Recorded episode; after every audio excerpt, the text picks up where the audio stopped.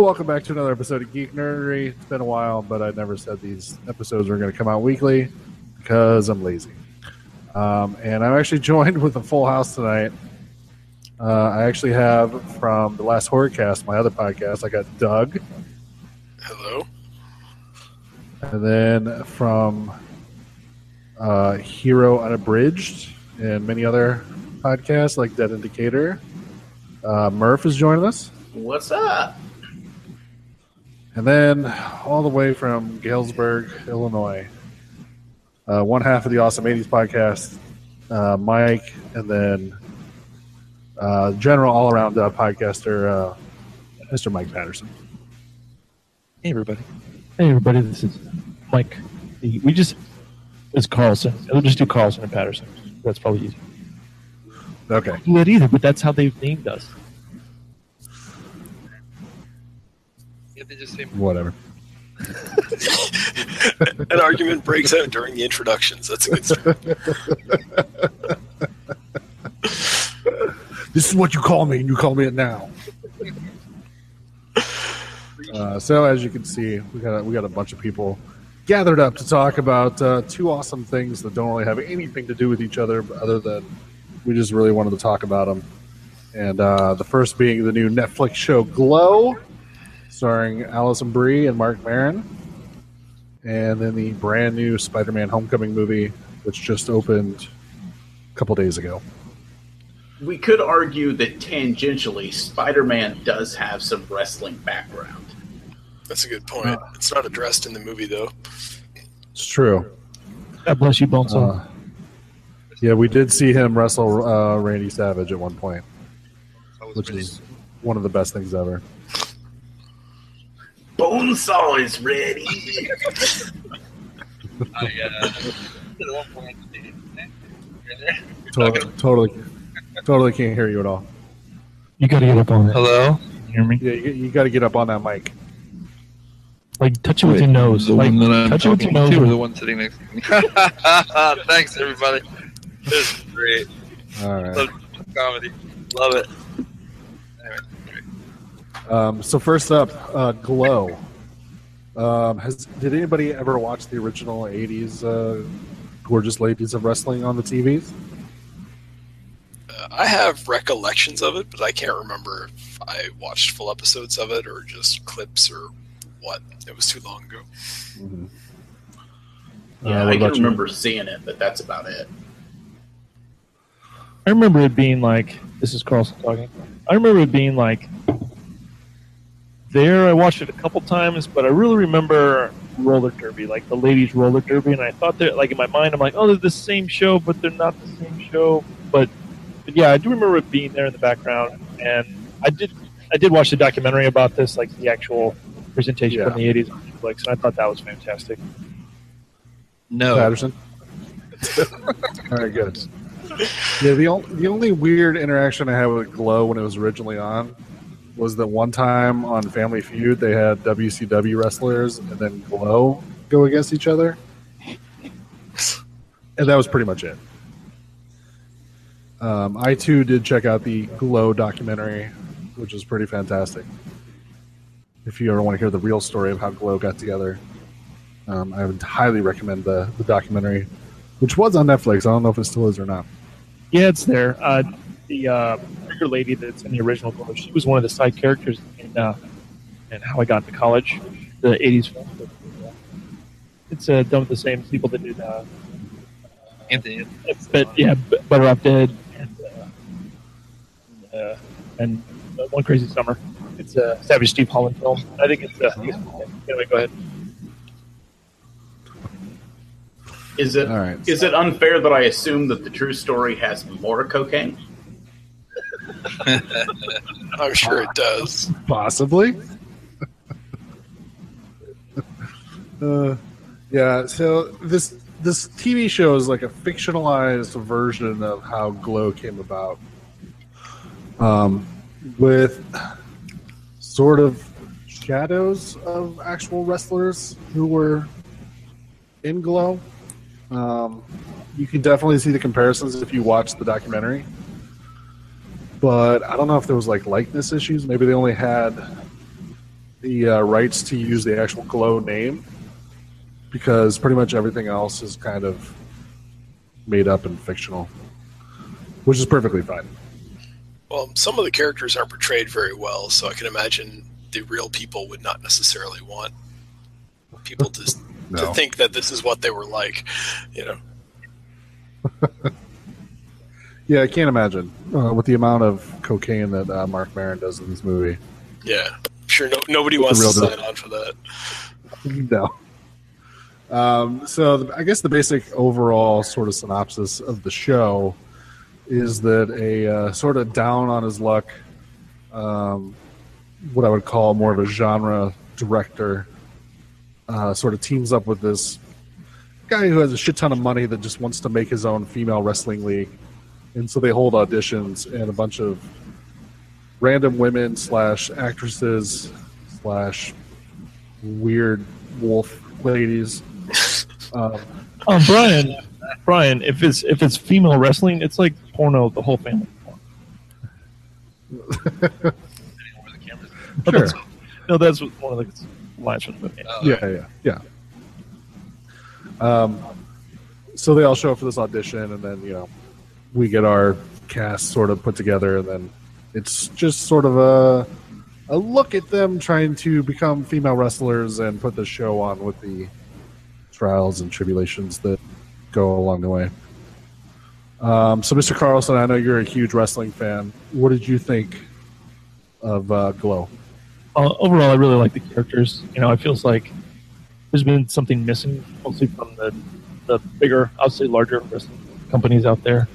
I just there needs to be a story. There needs to be you know something that tells me why I need to care about these characters, and I, I think kind of delivered here in Glow. Except um, I'm going to call shenanigans because they never really had any chance to learn how to wrestle. Like they had the first guy come and they learned to wrestle for half a day, and then that was it. And then eventually, I thought the brothers were going to come in and teach everyone like the the big the bigger girl has a, a dad and the two brothers that also wrestle. Eventually, I thought they were going to come in and teach everyone like to like actually wrestle, and they only knew like some theatrical stunt work. And I know that for a fact that you cannot know how to wrestle properly unless you actually learn how to wrestle properly.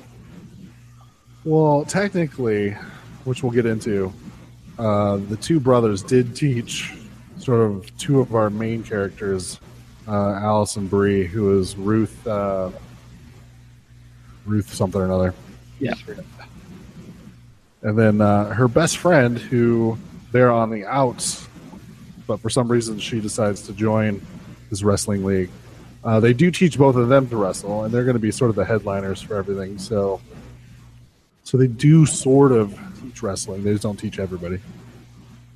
It did seem a little disrespectful to the wrestling industry, though. The the idea that you could just take a bunch of actresses and like one stunt person to coordinate them, and they could just be wrestlers. Yeah. like, there's probably independent wrestlers out there who are working their ass off every day, thinking like that doesn't seem like that's how we want people to think of our jobs. You could Yeah. almost argue the opposite end, though, because I know a whole lot of independent wrestling companies that have even less access to proper training. I hear you. What do you think, Mike? What do you think? Like, were you offended as a former independent wrestler? A former independent championship wrestler. I know for a fact I didn't know What's anything about wrestling. Um, in real life, didn't they have one of the Guerreros? I thought in the real life they had one of the Guerreros the original '80s pro wrestlers, and then Chavo taught the actual girls this time. Yeah. the actual Yeah. actors. Yeah, I believe uh, Chavo Senior, who WWE fans would know as Chavo Classic. Um, 'Cause I, I like I like old Coke because I'm old. Sorry. I believe he was uh, he was really involved, and then Chavo Junior, I think, uh, helped train everybody. And then uh, we had lots of cameos. Uh, as you mentioned, the first trainer they get is uh, John Morrison and WWE, Johnny Mundo. For those who watch uh, Underground, and uh, the two brothers, Brodus Clay and Carlito.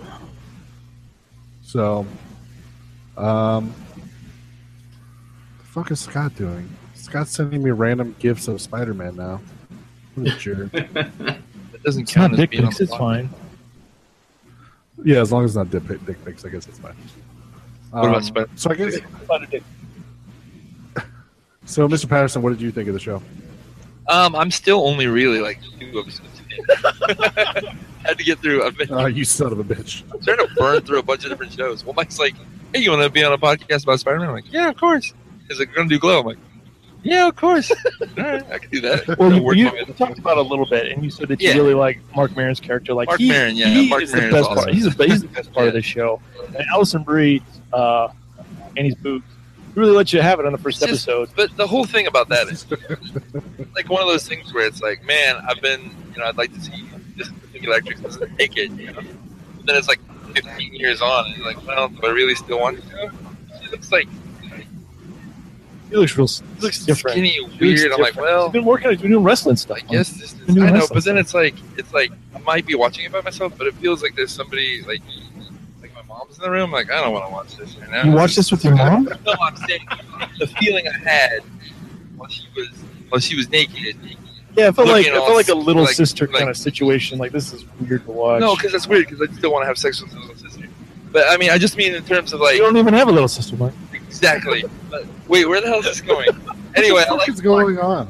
Well, Mark the best part, like I think the best part. I mean, she gets really annoying. Like she's like so. An- I mean, she does a great part, great job being See, annoying. You said that, but I didn't think I didn't think so. What I saw. Well, Because, you've like, two yeah. episodes in. Just wait. Yeah, she- But Oh, then, okay, like, does just watching Marc Maron do that character, like, that's right in his wheelhouse, is so much fun. He's kind of brought me. Yeah, I was gonna say that. But- I was a huge fan of Marc Maron in this in this show. Um, I, I have not been a fan of his podcast because I think he's just so all over the place that I just can't. I'm just I, I want to grab him and be like, focus, Yeah. just shut up and I, focus. I, but I love his Yes, show. I never, yeah. I never stay on top of it. I love his show. yeah, um, so I was excited. I I really liked him in the show. It makes me really want to check out his IFC show, which is weirdly enough based on his podcast. But I don't know. It seems like you he was good job. perfectly cast here, though, where it's just like they have this character who's not particularly well focused and is kind of a mess, and Maron fit that just just perfectly. And he already kind of looks like he's from 1980 at all times. So. It's true. um, so Noah, what did you think of Glow in your binge watching today? Uh, I I really liked it for the most part. I don't know how they managed to make the main character of Ruth be the most unlikable fucking person in the entire show. Okay, so it does come. it does come. Yeah, But besides that, I mean, I liked everybody. I think they they managed to give a lot of characters a lot of personality with very little screen time, which is pretty pretty impressive. And uh, and you guys are right because Maron's character really like ties the whole thing together. And I like the fact that you like him at first, and by the end, you've got all these reasons to hate him, and you like him even more. yeah, yeah. I just love his sort of like, like he's someone that, like you said, that we should just not like. He's down, sort of down on his luck. He's sort of a genre director who's never gotten any respect for anything, and you see him trying to like put all this shit together. But then at the end of the day, it's like he comes up with these ideas and it's like, oh fuck, that was like a fantastic idea. And it totally works and everything like works perfectly, but it's just yeah, for the start of it, it's just yeah, he's he- like you said, you like him. He does a bunch of shit. I shouldn't like him anymore, but you end up loving him by the end of the show. Uh, Doug, how about you? How did you feel about Glow? Uh, I liked it quite a bit. I thought it was. I I did it like I think I don't know who already said it, but they did a really good job of making all the characters interesting, and I actually mm-hmm. kind of cared what was going on with the background characters as well as the main characters, which really sort of made it. I don't. I don't know. It, it made it feel like okay, I'm watching this actual like cast and not just a few individual storylines. It's interesting. I thought the they did a good job too of portraying. I think it's clear their goal was to have these like strong female characters, and I thought they did a pretty good job of that, having a mixture of different female characters that none of them really fit the stereotype of what you expect to see on a TV show. um, which was you know nice. I'm sure it was probably if we had a woman here, I'm sure she could tell us whether it's nice to see them portrayed on screen. I noticed it, so I'm sure that for females watching it, it's probably nice to see strong female characters.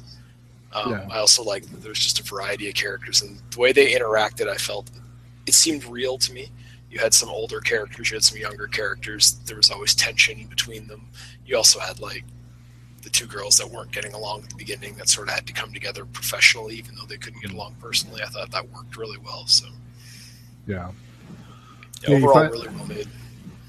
You find out in the first episode, Ruth and Debbie Egan are like best friends, and that Ruth has also slept with her husband twice. Um, and that kind of puts this big split. Like in the first episode, you find all this shit out. And so it puts this big split, and then Debbie decides to join Glow just so she can like throw her around a lot. And yeah, it's it's a really good dynamics between those two. Even um, Marc Maron, like in the show, like sees like their whole feud like before his eyes. Like this would essentially print money. So it, it's just a really interesting way they sort of incorporated everybody together and everybody's relationships. I really like the, uh, wolf girl, and then there's like the Palestinian girl, and then the, the dynamic between her and the girl that keeps ordering pizzas. You find out later as a story, and you just like, yeah, I, I do agree with that. This is you care a lot about the side characters. The bigger girl whose dad doesn't want her to wrestle, like all the other side characters, know at least something about them. But the girl that's trying to get pregnant, pregnant, like Well, I mean, this is like, have you guys seen Orange is the New Black? Um, whoa, whoa, whoa, yeah, I'm, I'm like on this. Well, because it's like that's it's by the same people, and they're really good at on, you know, fleshing out characters. That for the hmm. most part, are just standing in the background usually. So Yeah. that's their forte. Yeah, they did it really well too. Like nothing feels like forced. Like, oh, this girl, her dad doesn't want her to wrestle. This girl, blah blah blah. Like they weave it throughout the episodes, and I think it really works really well. the the two dumb girls that are all coked out to the whole thing. They they end up being one of your favorite parts because they remind me of like the Bushwhackers, where where they're not necessarily talented or charismatic, but you need them around because they're entertaining. Well, Yeah. like Whackers and the Nasty Boys aren't that far apart. I was thinking Nasty. Boys. Yeah, they're just given they're just given the gimmick of like the beat down biddies, where they're just like the old ladies who just show up and wrestle for some reason because in the '80s that's what happened. Those white supremacists. Yeah, when they had them dressed up as KKK members at one point, I, I'm like, this does seem like something that would have happened in '80s wrestling. Like, they would have just shown up for that one week. There'd be a lot of outcry, and they'd be like, "Yeah, we're not doing that again next week. We'll do something different." Well, like how many times was Roddy Piper in blackface? Like how many? That is, that is, that is like that happened. Yeah. Uh, like, yeah, we probably shouldn't have done this. So let's not do that anymore. just Um, that's one thing I liked is I feel like they actually got the wrestling right on this show, which I feel like could be done horribly. Um, Debbie Egan, her character, she's a former soap opera star.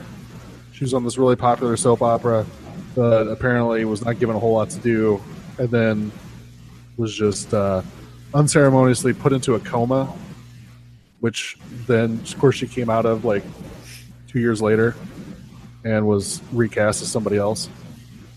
And so she spends like the first half of the show like being like, "Oh, this is wrestling. Wrestling is kind of stupid, so we shouldn't take it seriously." And then I love it that they go to like an independent wrestling show and they're explaining like who these wrestlers are to her. And she has this light bulb moment, which I mean I've known like forever, where she's like, "This is soap opera." Oh, this Yeah. is totally soap opera. Like I get this, and she's able to make that mental connection, which then makes her take wrestling like super seriously, which I thought was fascinating. Well, I think that also would have worked for an audience of people that would be attracted to this show that wouldn't be wrestling fans. I think that might have helped explain it to them without Yeah. dumbing it down so much that people who watch wrestling like you're not offended watching it because it's not like spoon feeding it to you. But people who don't watch wrestling can see that scene and go, "Oh, I see what she's learning," and they're learning along with her. So I think that'd be pretty interesting. Yeah. Um, any other big points anybody wants to point out? Uh, nothing that isn't super spoilery. Yeah. Do we need a spoiler section? I don't know. I don't know because there's really only one thing in there that's a. I, I would say it's a very progressive moment for a TV show. That uh, I'm, I'm trying to think of how to say it without saying it. Uh, uh, when one of the characters goes to a doctor for a procedure, and it's a very fast and dispassionate like thing, which hmm. is I, I think that's the first time I've ever seen that in a show, like where it's not all drawn out and there isn't wailing and gnashing of teeth and an ar- argument with some other person whose business it has nothing to do with. And hmm. It feels like it was as simple as a handshake. Taken care of. There you go. See, I felt that that was sort of forced into the show, though. It felt to me like they were just kind of trying to drive home one of their feminist points, and it, it was a little heavy-handed for me from a filmmaking perspective. I thought maybe just if they'd woven it in a little smoother, it would have gotten better for me. But I mean, I guess they're trying to be progressive. They were, but I mean, did, did anybody else feel that way at all, or no? see, I don't know. I think I think the clinical nature of it actually made it fit better because it was like a career decision and a life decision rather than this big drawn out drama. If that makes sense. Yeah. To a certain extent, it kind of felt like an homage to there's a scene in Last American Virgin and then Fast Times at Ridgemont High. Like it, they just kind of make it a montage. Like, hey, let's just make this medical procedure. Put it in the montage. Make it a montage. Yeah. Did they like that? Yes, exactly. yeah. Yeah, I uh I mean realistically if you take that scene out of the show and everything pertaining to why she needs to have that done, I guess it really doesn't change a whole lot. Um but maybe yeah, like the like Noah said, maybe like the character stuff of well, I'm serious about doing this, so this is a decision for me and not really a decision about anything else. So I guess that makes sense, but I guess ultimately you don't really need it, but I mean, Well, I don't It's think already there, so whatever. point. Nobody would have questioned that character's motives at that point. Like, Yeah. it was well into the show, and I think we all knew that she was serious about the wrestling and serious about trying to get everything done. yeah, I don't know. I didn't, I didn't really think too much about it, um, really, but you know, bringing it up now, I guess. Yeah, I mean, it's not 100. percent It's not something super important, but it's there. So I mean, what are you gonna do? Uh, anything else? Anybody wants to break up? There are implications earlier that if I had a little sister, I'd have sex with them. That's not what I was implying at all. Mike just kind of threw that out there at me. Anyway, Just, Just, just no, you wouldn't. Okay. no, no, I wouldn't. I wouldn't. well, you're you're a liar, but that's okay. Maybe maybe that just got drug into it because there are several incest themed things that go on in the show. Yeah, But there's also there's yeah. cocaine. There's something else. Things happen when there's cocaine. yeah, but There's lots of cocaine. Would- There's lots of cocaine, and there's cocaine that gets served from a robot, which is awesome. Happy Yeah. Birthday. In case you weren't sure if this was set in the 80s or not, here's a robot with some cocaine. It's very much like a robot from Rocky Three. Rocky Makes it even 4. better. Or, Four? or I would- Rocky yeah, Mike Four, would- yeah. Mike would know. No, it is four. Sorry. Um, yeah, there's a robot that serves cocaine, which is amazing. Yeah. I also liked the like the spoiled rich guy that was like the producer. I liked how he was he thought he was in charge of everything and then it turns out he was just getting all the money from his mom and she cut him off. I thought that was really hilarious. I thought that was just like it was just like everybody everybody doesn't like this character. Let's have him be made a fool of. That's the only reason he's here. I It's like, yeah, I have all this money. I'll totally make your movie for you. Like, whatever. We'll just, I want to make this happen. And then, yeah, it's like completely cut off at the end, which is hilarious. they made a really great choice with that character in having him where modern audiences look at him and he's clearly gay. Like you know he's gay from halfway through the first episode and they avoid ever mentioning that he's gay because it's the 80s. Mm-hmm.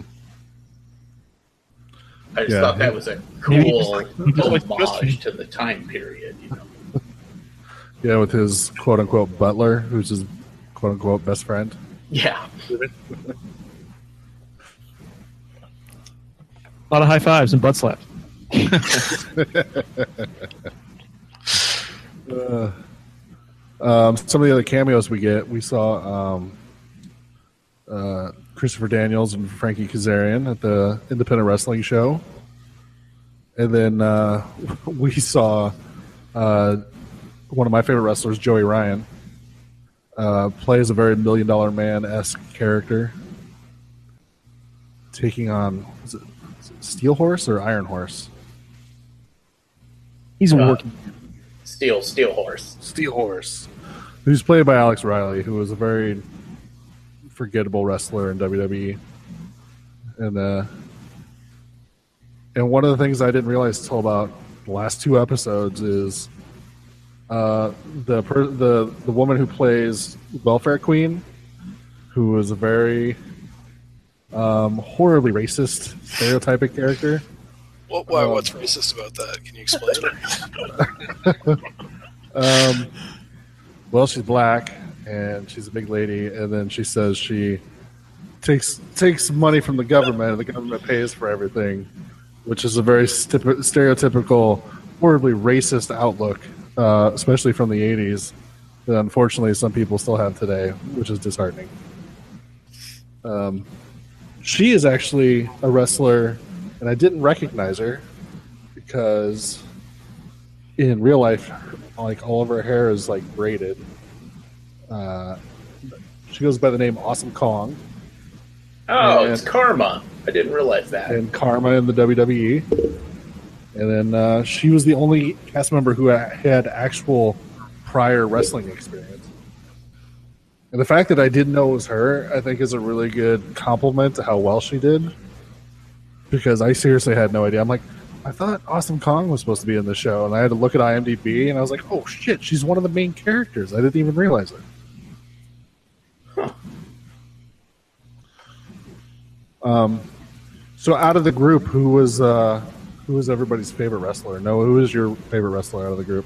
Oh Jesus! Uh, I'm gonna ha- I'm gonna have to go with the uh, the coked up tag team.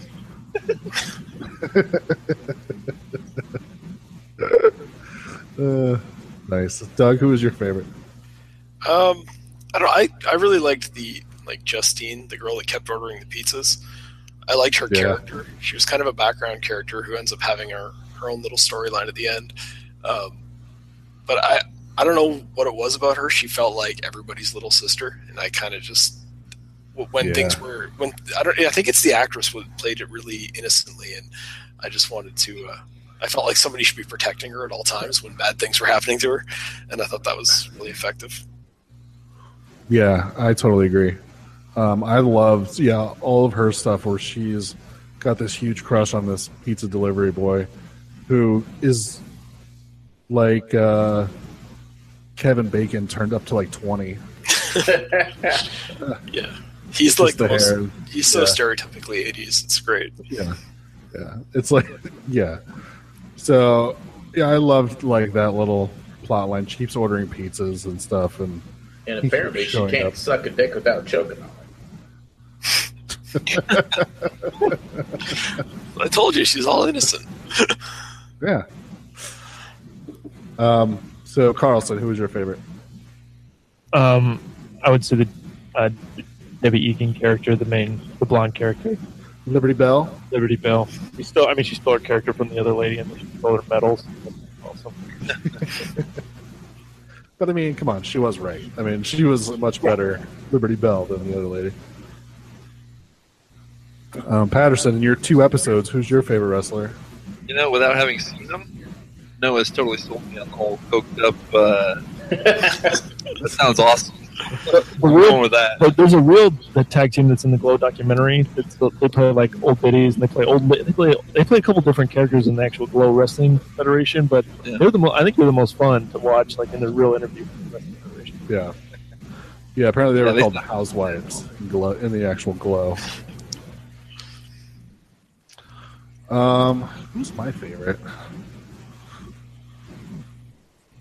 You're the only one who knew the question was coming. How do you not have? an I know, right? Well, I was listening to everybody else's answer. I'm trying to really think because I think I did kind of enjoy, um, which uh, Patterson and Noah haven't seen yet, but in the very last episode, in the final match, um, Ruth's uh, Russian character and Fortune Cookie's really racist Japanese character um, for have like a tag team match, and I think I love their tag team. Where I'm just because I, was looking at it and I'm like, oh, for '80s wrestling, like that totally makes sense why you would team them up because they do sort of like this really uh, over the top like Russian march like down to the ring and stuff. And I think it's fantastic. So I think them as a tag team is probably my favorite. He says, I need a little bit more aggression and a little less swordplay.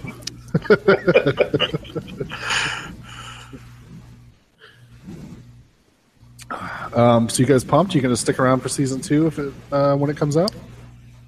oh, yeah. Yeah, I definitely will. I I watched it pretty quickly, and I was really kind of sad that there wasn't more available to watch right away. So Yeah, it's kind of where I'm at now. It's like you're conditioned to watch like a whole season of one thing, and now you're just sad because it's over. You're like, I finished it. Oh, like I finished it. like F is for Family. Like when the first season for F is for Family came out, you're like, it's the best thing ever. How long we gotta wait? It's like a year, nine months. No big deal. Yeah. Well, luckily um, now between Netflix and Amazon Prime, they're cranking them out so fast. By the time you choke one down, they got another one ready to go. Like I've completely forgot everything that happened last time. I've watched three shows since then. Unfortunately, that happens to me a lot. Luckily for Netflix shows, they do put a little recap in some of them, like house cards and stuff, so you can catch yourself up. if You need to remember something. Um, yeah, I'm super excited. I cannot uh, cannot wait for season two. I hope it's as good as the first season. Me and uh, me and the wife like spaced it out over like uh, a week and a half or two weeks, which was great for me because I feel like I got um, I didn't you know just burn through it and then be like oh shit there's nothing left. So we'll see if you haven't seen Glow yet. Even if you're not a wrestling fan, some people have asked me like if I don't like wrestling, will I love this? Will I like this show? And I'm like hell yes you will. I think I it, it's it- really- I think it is wife friendly. It is girl friendly. You know what I'm saying? Like what wife wife friendly. like the hardest part for me, the hardest part about being married is figuring out shows you can both watch. And I think you would, you would definitely do it. Did did it seem to you guys like they were trying a little too hard to sell it to guys? Like they were worried that guys would be like, ah, female wrestling. I, I can see that actually in it. I can see that they were kind of just they like they even dropped the lines of like, "Don't worry, the guys can watch it because it's a bunch of girls in tights," and it's like. You don't need to say that out loud. We can all see the girls in tights. Yeah, yeah, and there's like a bunch of tits in the first two episodes, and Yeah, and then that kind of goes away. The the tits kind of go away, and you're like, oh, so that was just to trick me into keeping keeping this on, but you didn't necessarily need it. No, Not that I'm complaining about it. Just no, no. Yeah, just just the uh, women in tights throwing each other around. I think was enough, but then you But I mean- throw in uh, you go, naked chicks, and it's like on board. but you go beyond that. And you say the interesting characters and the well plotted story is enough. Really, I mean, Oh if you're, a fan, if you're a fan of like serial television, you should enjoy this, regardless of whether you're a fan of wrestling, regardless of whether, Mhm. unless you're like you know a 14 year old boy, and like I'm not watching that. That's a girl show. Well, there you go. I mean, I, I don't know what to tell you then. Well, you're dumb because there's boobs in it, so you messed up. Get on board. Yeah, I think it's uh, really interesting. Like, like my wife doesn't doesn't really care about wrestling a whole lot, but she knows. Like, she's a fan of Alison Brie, and you know she likes comedies and stuff, like smart comedies and stuff. So this, like, she was completely sold on this when she saw the trailer. She's like, "Oh, I think I bet that's gonna be really good." So I think it's uh, even if you're not into wrestling, I think it's definitely something worth checking out. I think it's done really well. Yeah, I think the story and the elements and everything, at least the two episodes I've seen. Um, I mean, it, it goes beyond that. There's enough story and everything that you can get involved in. You don't have to Yeah. prime. just watch it. All right, uh, we ready to move on to Spider-Man: Homecoming? The big movie Wait. for the weekend. Yes. Now, Now Patterson can be fully engaged. yeah, let's do this thing. I know what I'm talking about now. I'm kidding. No, Uh, I, I saw it. I don't know. Uh, so, anybody want to sort of synopsize what the movie's about if people haven't been watching TV or the internet for the past six months? So there's this radioactive spider, right? He's a teenage boy. Not the spider. The Okay, we don't need to, we don't need to recap that. They purposely left that out on purpose for that very Ben. reason. Yeah, Mike had an issue. He wanted the origin story again. I was I was going to ask like the whole the whole like first five minutes. of the movie. Like, where's Uncle Ben? What's, What's, going what's on? going on, Uncle Ben? What happened? To him? What about Bonesaw? They cut out the whole Bonesaw thing. What's going on? They did not even mention Uncle Ben once in this movie. Oh, they do drop a couple of lines that Aunt May has been having a hard time with everything that's been going on, and I assume they're Yeah. referencing the death of her husband, but Yeah. they don't actually say it. No, it- it'd be great if there was no Uncle Ben. It's just like, eh, like Aunt May is just like a strong, independent woman. She don't need no man, so she's been raising Peter all by herself. And Yeah, except that completely changes the mythos of Spider-Man, which is frustrating. yeah, that would completely like ruin everything. Yeah, like that that one important life lesson that he has to learn, he just doesn't learn that. So Spider-Man's now the villain of the movie because he's just really selfish and shit. I mean, they kind of did that in Spider-Man 3. Yeah, Like, oh, no, it wasn't your actions of letting the criminal go that killed your Uncle Ben. It was actually Sandman. yeah. Oh, okay, cool. So then we learned nothing here. No, no consequences. Piece of trash. I was I was actually laughed pretty hard in that movie, Spider-Man Three. That was hilarious. Hilarious. I don't think it was supposed to be. That, that movie like literally hurt me. I got into a car wreck on the way home from watching it, and I still blame Sam Raimi for it. Although technically, most of the blame goes to Sony. Yeah, that was studio interference that caused your car accident, not Sam Raimi. Well, how could how could you see to drive with all those tears in your eyes? I wasn't driving. I, I was a passenger. Randy was driving, and he bl- he still blames the movie for that car wreck as well. that fucking piece of shit. Stupid Spider-Man 3. Well, we also talked about that too. Like, is this movie? So it's a Sony property that they let Marvel borrow, Disney Marvel borrow, correct? Yes. And then Sony made most of the money on it. Well, Yes. all, tec- technically all the money. So the deal was Sony had to put up 100% of the money, but they got access to the Marvel stuff as long as they let Kevin Feige oversee the script writing and production of the film. But then Sony gets to keep the revenue aside from the money that they already had to pay to Marvel anyway. Um, let me pay you a whole bunch of money and you make this series good, huh? like always Italian, but he is. This whole this whole thing is like those those checking the loan or those rocket loan things. Like, this is so messed up. This whole deal. Like, how do they even make good movies out of this? This is insane. Sony for a while. Yeah. Yeah, that was the whole problem. Yeah. It's like Sony Sony finally woke up and went, Oh, we don't know how to do this. Who knows how to do it? Let's get those guys involved. There are worse ones. You would need a Sherpa, an abacus, and a lightsaber in order to get the rights to Namor loosened up. Uh, um, so nobody actually did synopsize, so I guess I'll do it because you're all a bunch of. Spider Man's cool, money's Man evil, and old people are bad. people are bad. Old people are bad. I think that that. might be why. Synopsis over. All right. Mic drop. Um, so the thing I loved is uh, it's not like the opener opener, but the movie sort of opens with uh, well, first they open with Michael Keaton being like, uh, "Hey, we're cleaning up all this superhero bullshit." I got a city accent. Me and my guys, we gotta clean up stuff. Yeah. I Uh, but almost- then we fa- for me to get this job done. Nobody else is. And then we uh, fast forward to uh, uh, Peter Parker essentially getting the call from Happy in, in you know, I think, from Tony I Stark. think you I think you skipped a significant thing there. No, I didn't. They're, Was it? they're cleaning up, and then Stark comes in and basically Oh, yeah, fucks well. them all over. And then they immediately that's the best supervillain origin I've ever seen. They make all of his motivations, how he gets his tech, how everything works clear in like Oh, a sure. minute and a half vignette. Yeah. Yeah, I was going to skip that whole thing, but then I sort of brought it up and then just left it there. So, so yeah, yeah, they, they fuck him over on his city contract, and he's like, "Fuck it, we're going to do this shit and sell illegal weapons made out of alien tech or whatever."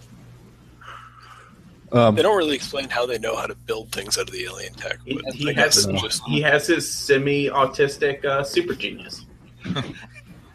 fair enough. Yeah, it's true. Um, so then we cut to yeah, like I said, Happy calling Peter like, "Hey, Tony needs you in Germany," and then uh, we sort of get the uh, the found footage point of view uh, from Peter Parker of how like Civil War went down, which is pretty hilarious. I really like that. Yeah. It lined up really well with the Civil War stuff too. I watched Civil War just like a week before going to see this, and it's like, oh, it they did a really good job. I recognized the fight scenes, and it's not, you know, I guess that's not that hard to do if you're professional filmmakers, but it was fun to see. Yeah, yeah, you actually believed that this was a continuation of the the airport scene from Civil War. Yeah, And you also get a build on the Jon Favreau stuff. Like there, this is Jon Favreau's going to be a character in this movie. There's going to be a dynamic between the two. It's fun watching Jon Favreau get frustrated. Yeah. Yeah. Yeah, his relationship with Peter Parker is fantastic. Um, and then yeah, lots of uh, lots of Spider-Man action after that. Um, so what did everybody think of uh, Michael Keaton's Vulture? Is Michael I thought- Keaton done something bad? He makes every movie seventy percent better. That's, I mean, there was that Multiplicity movie, but Oh, that yeah. luckily no one saw that. It's not a problem. hang on. Like, whoa, hang whoa, on. whoa, we talking whoa, shit whoa, about whoa. multiplicity? Whoa, whoa, whoa, whoa! Got some people on the defensive here. Amazing Adventures of Lance and Rico. Lance and Rico. Nobody else has sex with my wife except me. I don't even know what's going on anymore. I, I really I, I liked the idea that they went with with Vulture that they wanted to push Spider-Man as kind of like a working class superhero, and so mm-hmm. they managed to make a villain that's the equivalent of a working class villain rather than being a like super villain. You know what I mean? I don't I don't know how to describe. it. billionaire, I He's, can he's not a genius or a god. yeah. Yeah, I Yeah, I sort of totally like the agree. idea that I like the idea that this fight is at a, like a lower level than some of the other Marvel stuff. It is just a it's a street fight between these two kind of low level guys and not world ending at any point in time. Yeah, Until sort of it's like bad stuff. Like Spider-Man wants to get the weapons off the street, but I mean, it's not like if he doesn't succeed, it's like, ah, well, fuck, that sucked. But it's not, you know, the world's not going to end or anything. Yeah. Right, Michael. and they finally got a Spider-Man's greatest weakness right for once. Girls? No, the fact that Peter Parker is an idiot. they actually they did do a really good job of making it seem like he didn't know what the fuck he was doing, which is key because he's supposed to be just learning, right? And so they they didn't jump in and have him they didn't do a montage of him trying to figure out how Yeah. his webs work and now he's a superhero. He really throughout the film does not know what to do next. And there are several moments where he makes really dumb mistakes, which is nice to see. hmm Yeah, I've seen people complaining about some of that. They feel like they made him into a buffoon, and I'm like, I feel like he's a buffoon. He just he doesn't know any better because he's never dealt with this situation before. It's just inexperience. Yeah, Yeah. plus he, he is like a 15 year old boy. He acts impulsively, and it sometimes has negative consequences. That's true to being to like that. That's what teenagers are essentially. So Yeah.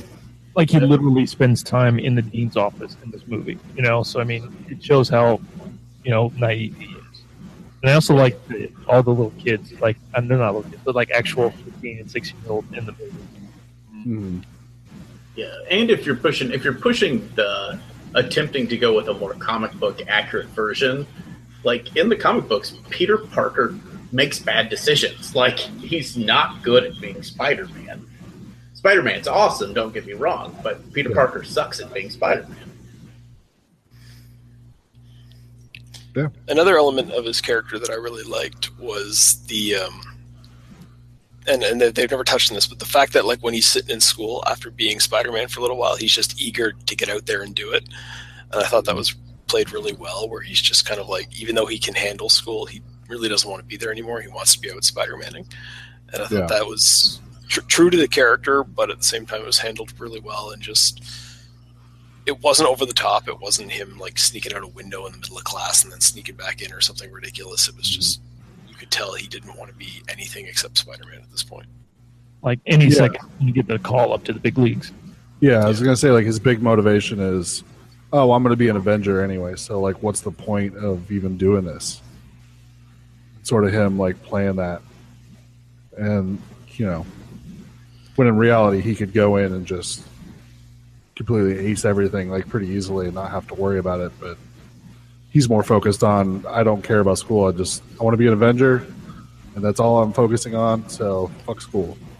Yeah, it, it was almost like as if he was just like an athlete, and he's like, "Well, fuck it, I'm just going to play in the big leagues, so I don't really need to learn anything else." Hmm. And that that's a natural teenage tendency, and I think by having a younger actor and setting it in high school, I think you do they were able to sort of play that off as something that's important, which Mhm. is key. I think it's key to what I understand Spider-Man to be is that he is the whole purpose of the character is that he's young and that he makes the same mistakes as every other teenager would.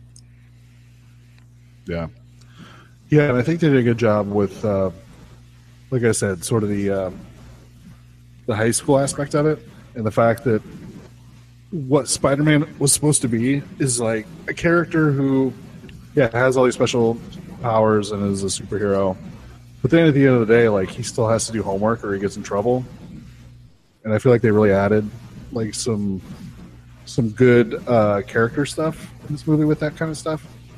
Um, like he signs up to go on this decathlon or I don't know some smart decathlon, person yeah. academic decathlon. Which I But think is a made up thing that only exists in TV and movies. but then uh, totally skips out on it in Washington D.C. because, of course, he's doing Spider-Man stuff, and you know, there's still like some repercussions for that. I mean, we don't see like anything super extreme, but he doesn't just like run off and do these things and like nobody notices and he doesn't get in trouble for anything. He does have to pay for consequences on some of his actions, which I thought was interesting. Well, it also it's another example of him acting impulsively, and then it ends up biting him in the ass in the long run because people magically piece together that hey, Peter Parker went missing, and then Spider Man showed up. Like eventually, somebody figures that out, and it's like, okay, well, you knew that was going to come if he didn't do a better job of covering his tracks. So Hmm. Uh, it's very. I, I think it, I put as far as like serious. I mean, serious level. I put it on like Guardians of the Galaxy. Like it's a lot of fun. Like every moment is fun or funny. People are having a good time. Except maybe with Flash. Like when he gets like when Spider Man gets locked inside that storage unit with all this, you know, all the all that stuff. Just him sitting there talking to himself is hilarious. oh, yeah. yeah, that's great. Yeah, there's a lot Um, of uh, laugh go out ahead. loud. That's what I like. Just the lot. It's a lot funnier. Oh, Previous. for sure. Yeah, I think the comedy is really, really good in this movie. And one, Even- one, one of the Freaks and Geeks guys wrote it. Is that who it was? Yeah, uh, The main, I guess it'd be the main character. yeah. Oh, he really? helped write. it. Oh, really? Yeah, Don. That explains why Martin Starr is playing the teacher. Yeah. I thought that was a funny moment. Like, look, he's gone from a student now he's a teacher. That he's officially uh, gone full circle. Well, apparently he was also in the Incredible Hulk as a college student. Oh yeah, So people, people are speculating like, oh, he's probably the same character. Like he graduated college and now he's a teacher. Yeah, probably. It's kind of like, all right, sure, maybe. You know, he won't deny it. You ask him, he's like, yeah, of course. yeah, yeah, sure, totally planned. Um.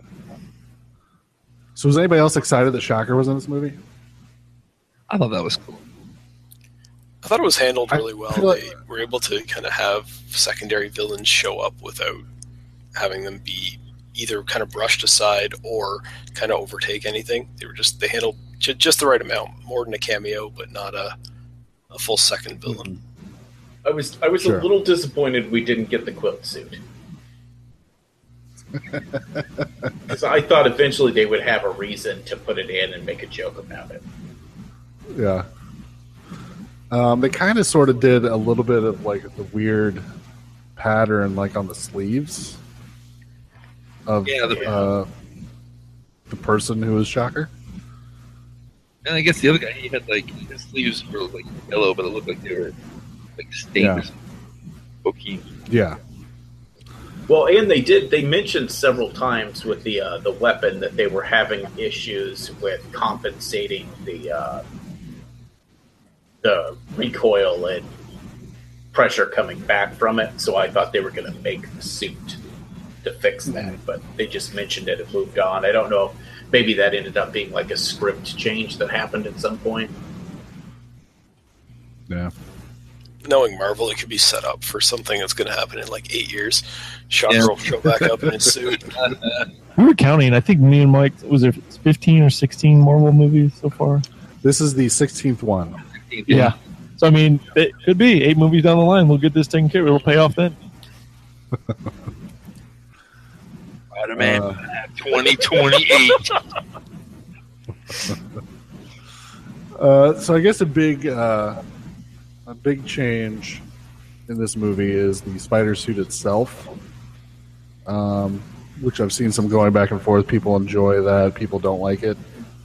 Um, what's everybody's thoughts that he sort of has a very enhanced uh, Stark created uh, spider suit that has a lot of abilities in it? Man, he's all man. like, I get the idea that they need it for the sake of exposition. Get a little quicker. Yeah. Especially like they're showing them web grenades and all that stuff. That way you can help get him to that point. Uh, but they were just, But I mean, they it, were just feels- it feels shoehorning like Iron it Man kind of felt like all this is that movie. Iron Man, Spider Man outfit. and You know? Iron Spider Man.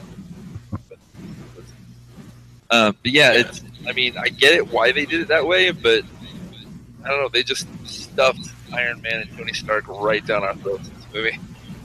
In the uh, in the more modern comic books, he has all that stuff. So mm-hmm. I don't know if they were trying to do a better job of associating the movie Spider-Man with like the comic book and cartoon Spider-Man. yeah. Yeah, I suspect what they were trying to do is modernize the character, but for someone like myself, I didn't want him quite that modernized. I would have preferred that his suit was toned down. And then you could have always introduced the more enhanced suit in a later film. But since mm-hmm. this is our first our first real taste of the new Spider-Man, I wish he was more of a classic version Yeah. with the classic think- abilities. Just like a, you think just like a hood and a, sweatshirt? you think? Well, I mean, they, they could have given him the enhanced suit with a couple of features. And Yes, it all. yeah, just just I it was really the AI that was too much for me. So That's Yeah. where I was on it. Yeah, we do get. Um, it turns out his suit has its own sort of, uh, uh, I don't know, Jarvis, for lack of a better term. You get a suit friend. Is a friend that's in your suit. Yeah, suit lady is what he calls her at first. Yeah. Um, And then uh, turns out they were even uh, they were even cheekier about it because the voice the voice of the suit is Jennifer Connelly, who is married to Paul Bettany, who did the voice of Jarvis and now plays the Vision. So they're like, "Hey, let's let's let's be really funny about it. See if anybody notices." No, she's in the bed. Yeah, those, those clever bastards. Always thinking those guys. Um, and I don't think it, I mean it's kind of in the trailer, so it's not a huge spoiler. But at some point, Spider-Man does get his suit taken away, which I thought was interesting. Um, definitely playing up on sort of the themes that they talked about in Iron Man three, which is uh, you know you can't rely on the suit to be the the hero of everything. Like you have to sort of be the hero who just has an awesome suit. Um, so, did we enjoy sort of the uh, going from the super enhanced Spider-Man to the the less enhanced Spider-Man? I think that gets back to the whole uh, the thing we were talking about, like Douglas was talking about, about how well, if we're not going to have him have it anyway, maybe we should have just held off on it, Yeah, like on the advanced news stuff. Like, oh, we get okay. Here's here's what you can do. Now let's see what you can do without all that. Maybe we should have just waited anyway. Then. It was also weird to me that he was able to do so much without the enhanced suit, and it's like, well, that's a lot of money to spend on a suit that apparently he doesn't really need because he can do all this other stuff without it. It's like he's like fighting on the side of planes and stuff without the enhanced suit. It's like, then what does that suit really do then? Do you need all that AI?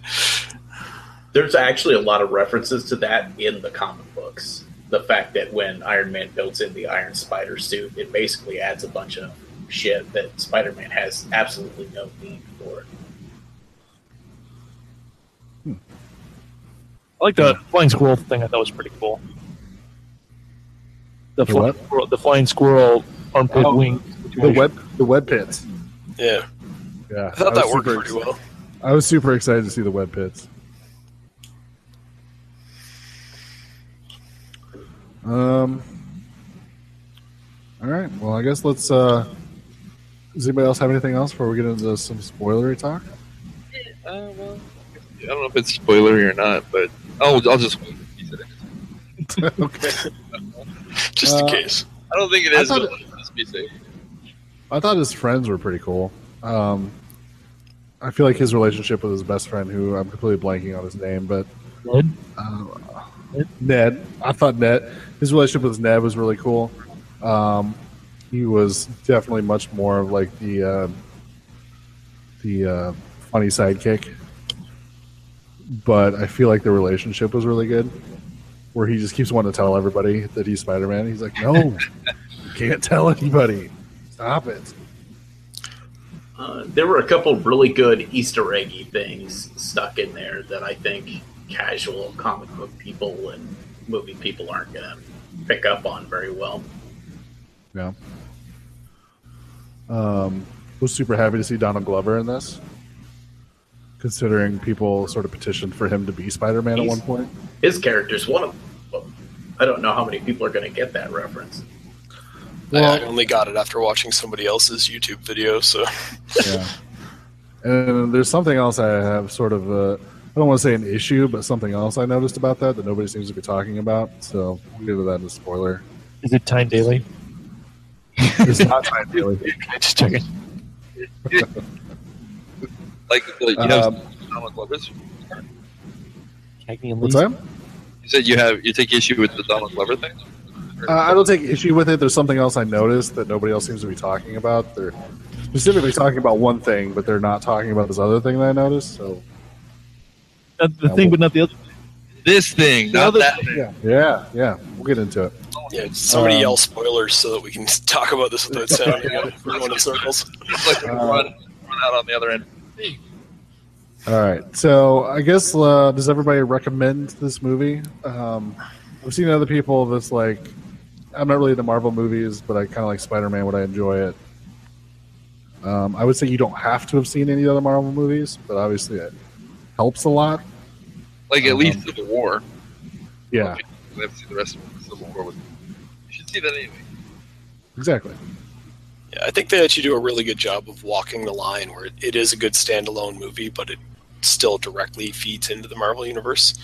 So I, I was surprised how well that was handled. Even if you haven't seen Civil War, I think you can piece together enough of the story based on the flashbacks you get. So yeah. I'd say from a from just a strictly Spider-Man perspective, there's an argument to be made that the second Tobey Maguire Spider-Man movie was a better movie overall, but this movie is by far the best representation of Spider-Man that's ever been put on film. Yeah, Yeah. that's what I told somebody. I'm like, this is the most Spider-Man Spider-Man movie that they've put out so far.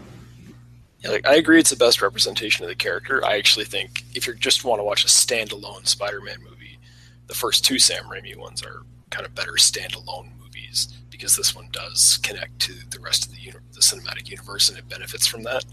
But the portrayal of the character, this is like when I think Spider-Man, this is the closest I've ever seen on screen. Agreed. Um, so yeah, from this point forward, we're going to be uh, spoiling a lot of stuff. So if you haven't seen it yet, you should definitely go out and check it out, and then come back and listen to the rest of the episode. Because I think there's a bunch of fun things uh, in the last half of the movie that we're definitely going to be talking about. Okay, Um, first thing that I wanted, like that I wanted to hit all right. with Donald Glover, especially, is just that. We talked Hey, about this. look at this! I'm gonna petition. I want to be Spider-Man. Let me be Spider-Man. Okay, we'll put you in the movie. Sweet, sweet. Who am I gonna be? Oh, you're just gonna be some random nameless uh, street punk. But maybe he wasn't nameless, Mike. Oh, oh I was going to say he's not nameless. Yeah. All right, maybe it's good. But my, I was I was focusing on the fact that like Hollywood just we're gonna make you this. Okay, Uh, eyes through moving through most of his scenes. It looked so- like he was channeling his character from Atlanta, where he's stoned all the time. yeah. Uh, yeah, so Donald Glover shows up as a uh, street thug trying to buy some some weapons, and when they try to sell him like all this alien tech, he's like, "Man, I just want a gun to stick somebody up. I don't need like all this super enhanced stuff. I want to shoot my cousin in the face. And uh, so then, uh, you know, Spider-Man breaks that up, and then he runs into him later. He hunts him down to get info, and they have a discussion about um, he doesn't want the weapons on the street. And then the big thing everybody's talking about is he says because I have a I have a nephew that lives in the neighborhood, and that big reference apparently is to Miles Morales, who everybody knows is the ultimate version of the Spider-Man, who is now in main continuity because comic books are weird. Um, so, what did everybody think about that? I have weird opinions on it because I'm I seem to be the only person on Earth that I hate Miles Morales. I hate the character. I don't like it. I don't like anything from the Ultimates universe. It's all crap. It should have never happened. Tell us how you really feel, I Noah. like old Spider-Man because I'm old. I like old Spider-Man. Well, don't get me wrong. I like other Spider Mans. I like Ben Reilly Spider Man. I even like the Doctor Octopus Spider Man. I just don't like Miles. Uh, So I, on the other hand, I'm completely unfamiliar with Miles Morales, but I've been hearing the name for years. Yeah. So I hope they make a movie with him in it because I don't really read comics very often. So I'm never going to pick one up. So Donald would be 20 like he would be 2032. 2032. or his, His nephew. nephew. His nephew would um, so, the big thing I noticed about his character was that um, I don't remember like what his what his given name is, but sort of his street name was the Prowler, which is another Spider-Man superhero slash used to be a, somewhat of a villain now superhero. And I was super excited about that, and nobody else seems to have even noticed or cared. Everybody seems to be focusing on the Miles Morales section of it. I think the big thing is is because it's just an assumption that that's just a random Easter egg and not actually a tie-in to anything. But it needs to be, damn it, because I said so. It is interesting though because he's an actor that doesn't need to be doing these little cameo roles. So there is some potential there for him to grow for that character to be coming back. Lando, you know, to a mother, certain- father, Calrissian. Yeah, he's gonna be Lando Calrissian. He doesn't, he doesn't need Spider-Man bullshit. The uh, the joke with him stopping to tell uh, Peter Parker Spider Man that he's not very good at his job, I Yeah. thought was funny because of uh, the reference that he was supposed to be Spider Man, that kind of stuff. that is good. That's funny, yeah. I also love the way that scene ended where he interrogates him and then he's like, You gonna let me go? And he's like, uh, that web will dissolve in a couple hours. And he's just walking away. He's like, You're a bad guy, you deserve it. And he's like, I got groceries, like I gotta put these in the fridge. My ice cream. Yep, you're a robber. You deserve it. um, so what, what do we think of Michael Keaton? I know we've sort of talked about how good he is, but Seventy Uh, was it- percent Seventy better percent better. every movie. I really think he should have like he's definitely. I mean, if this Beetlejuice thing really gets off the ground, like he's set for a renaissance. He's ready to go. He's ready to explode. I just really wish You think Beetlejuice is what's going to do it? You don't something's think, gonna you put- don't he's gonna be- Birdman did it? he. I just wish he would have moisturized more. Like they do the close-ups, and you're like, oh, he's wrinkly. He's really wrinkly. That ma- He's old. National. yeah. Plus, I, I think part of that was on purpose. He works with his hands. He's playing a blue wor- collar class worker. man. So maybe they CGI'd him up like they did uh, Kurt Russell. Not here, here, here, here, here, here. here. Yeah, Toomey Toomey in the comic books is in his seventies, uh, so I think they were intentionally trying to make him look old and Yeah. haggardy. I thought he did a really good job. I thought he, he played the character well, and he just he has that ability to deliver the ridiculous comic book dialogue in a very serious tone and have you take it seriously, which is Yeah. not easy to do, uh, especially because Marvel like notoriously doesn't doesn't give their villains that much screen time. So to be able to establish a character so quickly, it takes a strong actor, and he I mean he's obviously capable of it, but seeing his performance once again Probably a quarter the way through the movie, me and Mike were like, "This is bullshit. I can't believe he's not in the DC universe." Like they've once, Yeah, again, once they've- again, Marvel has beaten DC with this awesome portrayal of Michael Keaton. Yeah, yeah. I uh, I feel I feel I was trying to make a comparison. I don't know if it's like a a good comparison because we don't even really see half of it until towards the end of the movie when uh okay so spider-man or peter parker shows up for his homecoming date with liz allen. Turns out michael keaton's her dad. He's been fighting him the whole time. And so Peter Parker knows who he is, but um, Toomes hasn't quite hasn't clued in yet until a little bit later who Peter Parker is. So Michael Keaton's doing this very sort of like fun, like lighthearted performance as her dad because he's in you know quote unquote dad mode. So he's just there like It's all, it's all You know. dead. Yeah. So he's just like having fun and stuff. And then later, like when he starts putting stuff together, like you just see like that switch kind of go off. And I think I sort of compared it myself to um, like John Lithgow's performance in season four Dexter, There you go. where he does like this super like light performance when people are looking at him. And then as soon as he turns around, like that switch goes off and he's like super dark and I just love sort of his transition of that in this movie.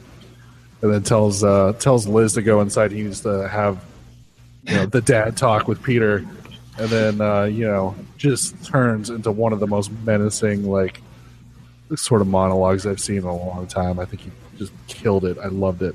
I think it brought the movie up. I think because it definitely it put him up as. I mean, him and Loki. I mean, who are the best Marvel villains? Yeah. You know, Yeah, There's there's a moment. I don't know. I don't remember if Mike did do that. Like he just kind of reaches around. He's got the gun Oh, right yeah. there by his seat. Like he's about. To, like me and Peter are gonna have to talk, and he just pulls up the gun. Like that's fantastic. Was anyone else caught off guard by the fact that he ended up being the dad? I feel like I should have seen that coming from like a mile away, and I didn't realize it until he was at the door. Yeah, I had that same thing. Oh, I should. I me and, me and Amanda both figured it out about ten seconds before he opened the front door. Like he's walking up there, and I'm just like, "Oh fuck, it's gonna be him!" And they open the door, and it's like, "Yep, there he is."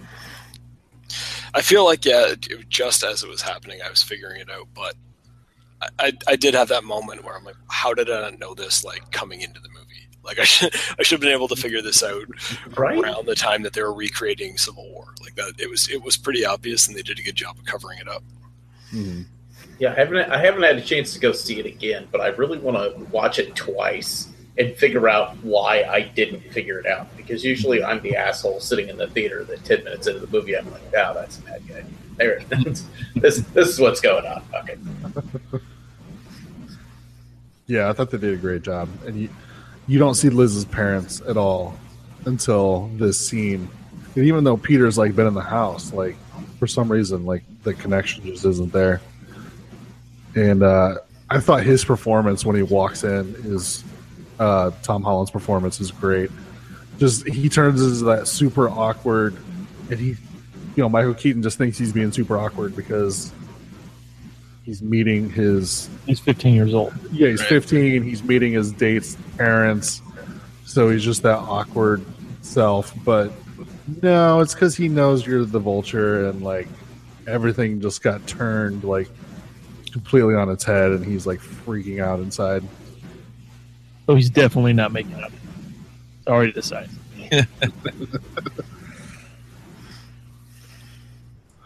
Um, anything else anybody wants to cover? Um, we do have the big ferry scene, which we sort of see in the trailer, which I thought was done really well. it's done really well. My favorite uh, interaction, I think, was in the warehouse when Peter's being attacked by the remote controlled uh, vulture suit. Mhm. Some, something about that was so I don't know somewhere between comic booky and video gamey that that it was perfect. Like that's that's exactly what I want in superhero movies. Is moments like that. Yeah. Mike, how would you feel about that scene where the uh, mask is hanging out in the puddle and you see half of his face? Oh God. Um, every every part of this movie I loved, except when he had the building collapse on him, and he's like looking in the puddle, and there's like half mask in his face, and he's like, "Can we not have these melodramatic moments?" But it, it happened, and then he pushed pushed up the building with his body or whatever. And it's like, we don't we don't need this. This is ridiculous.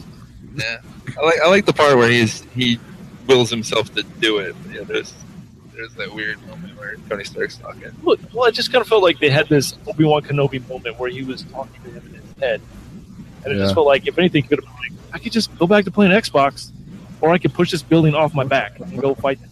You know, like, Right.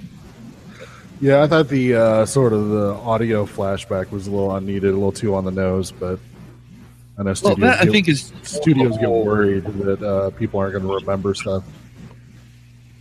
Well, I think That was that, the um, push down their throats. I, I just think that was more of a the fact that Spider-Man is a children's character, and they were trying to make sure that a child would understand what was going on. Sure. And that throughout this film, I think there is that issue of just this being a little bit more of a kids' film than some of the other Marvel films are. I mean, they've Marvel has made a decision that Spider-Man will be their child their child-friendly character, and you know Captain America is obviously the more serious one, and then they, they've they've done that and they're sticking to it. So it's not surprising that uh, they've, they've, they're good. They're going to go ahead with that, and I think we're going to have that throughout whatever the next Spider-Man movie is. So. I don't know. I thought I thought uh, that moment is interesting because it differs from a lot of the other movies as a trope. Because it's always some uh, becoming a man or you know finding focus or something like that. And in this particular instance, it was basically you're being a crybaby little bitch. Quit being a bitch. It's actually a good point. I, I kind of I, I kind of wish he would have just talked to himself there, you know, as opposed to hearing the, the voiceover. Yeah. Yeah, I think it, the the moment works. It's just the execution is Yeah. not ideal. I don't think we need to hear Tony Stark's voice in that moment. We don't want. I don't think we want Tony Stark playing a role in the climax of the film. We want him to sort of be out of the way for now. Mm. I think it's just like with uh, I know and I have talked about this before where they did Justice League Dark, did that movie, and they had Batman in there. Just want to make sure they've got the sellable character, the big, the big character, and have him at the front. Even though Spider Man's gone on like on his own individual movies, he's made the most money, like the biggest box office, the exception of like Titanic. So I think they just wanted to make sure that they when they hedge the bets with Iron Man in there, so for everybody to watch. Did this movie have had Iron Man in it? No. Well, yeah, no, not as much as I don't know. He didn't bother me being in the movie as much as he was. I thought it was yeah. I thought, thought it felt natural, and it felt like it, it gave Peter motivation to be trying to live up to Tony Stark's sort of image of him, which I thought was an interesting way to approach it. I, I liked that they used Happy a lot, so that you didn't actually have Iron Man on screen that much. yeah. That part was that part I like. I, I think they also might be this is this is more fan theory than anything else. I think they're building toward the same realization that Peter has in the comics, where him him and Iron Man get super super close for a long time, and eventually Spider Man kind of figures out that Iron Man's a douchebag, like that he's he, he screwed everything up, and that it's his fault that the Avengers broke up, and that it's his fault that basically everything's wrong with the world and he turns on him. And I'm assuming we might see the fruition of that in uh, Infinity War. Spider Man 4 2027. Well, I mean, they're also like Iron Man is basically the lead character of the Marvel Cinematic Universe, and they've made it clear that the intention is to transfer that to Spider Man. So to have him like sort of figuratively handing the torch over, and like you say, if, if that does lead to some conflict in the next movie, that would make sense in order to have that just the, the transfer of power happen on screen that we all know is we all know Spider-Man is taking over the cinematic universe now that they have access to the character because he's the most marketable one they have. So, and we also know that Robert Downey Jr. can't keep doing this forever because he's like pushing sixty at this point. They got Right. that technology where they can make him look younger, so they could just. No, yeah, he's already said he knows he knows when he is like quitting. Yeah, I thought he. I thought he was on his way out. Yeah, he, uh, I don't think he's told anybody what it is because I'm sure Marvel would keep backing that dump truck full of money up to his house. But um, he says he doesn't want to keep doing it until it becomes embarrassing. So Oh, oh, he gonna die. He gonna die in Infinity War. Oh, that's pretty much what I'm banking on too. That's what I was thinking. So here's the next question because I, don't- I don't know if everybody rages about the same things that I do, but at the very end of the movie, when got- that thing turns around and it shows the new Spider-Man suit in it, Mm-hmm. did anyone else like freak out and go, "No, don't you put him in that stupid fucking suit"? I hate you all. Well, I, I was already annoyed by the, the existing suit, so I did not want him getting an upgrade. Yeah, Well, see, even even if if but if you look past the technology, the the suit that he's wearing is the best representation of the comic book suit. Visually, it's Yeah. pretty cool. Yeah. Yeah, it does look good. Yeah, But but to have the when they showed that suit at the end, that looks like something from one of the previous Spider-Man movies, which all look like shit. like I don't know. It, it got it got all my hackles up. I was like, "Don't you put on that fucking suit?" I thought that whole ending was a little bit weird, where it's like, where like Tony offers him the spot in the Avengers and he turns it down. I thought that was all kind of unnecessary. Like you could have had like a a quiet conversation between those two where they mutually agreed that Spider-Man belongs on the ground for now, and you know you go be the local hero, and that way you can have your spin-off movies, and that, that it would have worked better. I thought it felt, it felt forced what they did. So. yeah. Yeah, it's definitely like they wanted to show you that he does finally get what he wants, and obviously turns it down because he knows that he's not ready for it yet. So that he's actually learned something throughout this um, movie, but it is maybe a little heavy-handed. Yeah. It's good though that Peter actually comes to the realization like his station in life right now He's 15. is where he that's where he needs to be. He's street 15. level. And he's 50.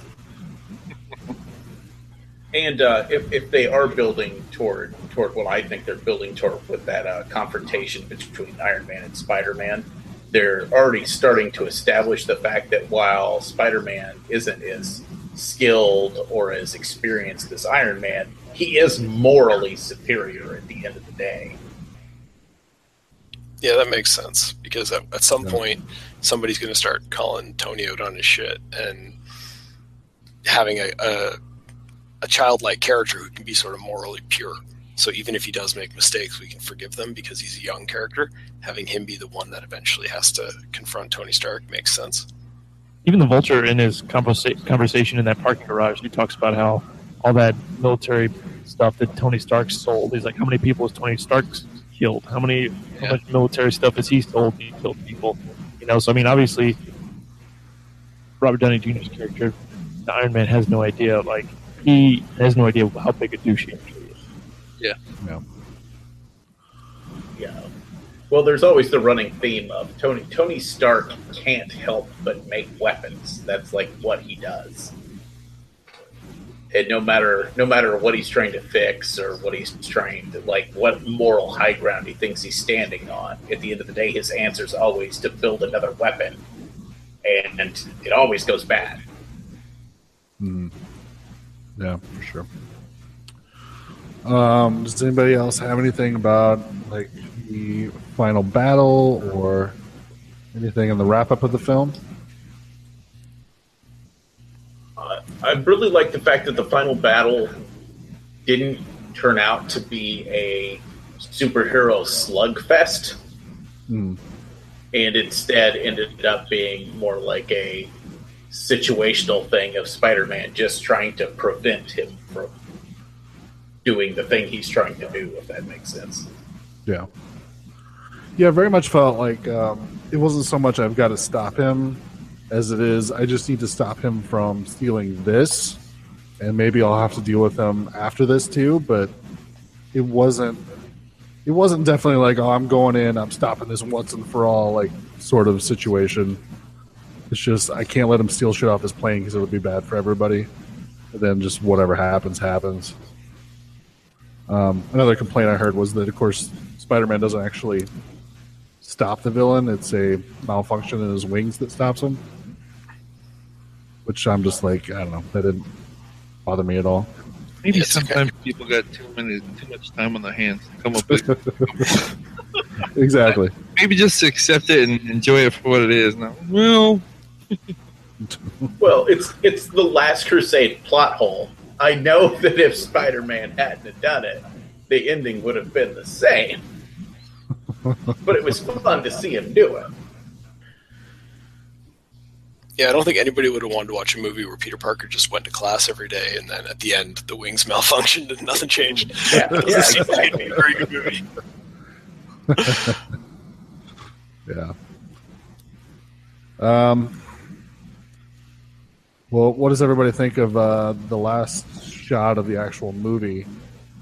Um, we see that Aunt May discovers that Peter Parker is actually Spider-Man. He knows he's been doing something.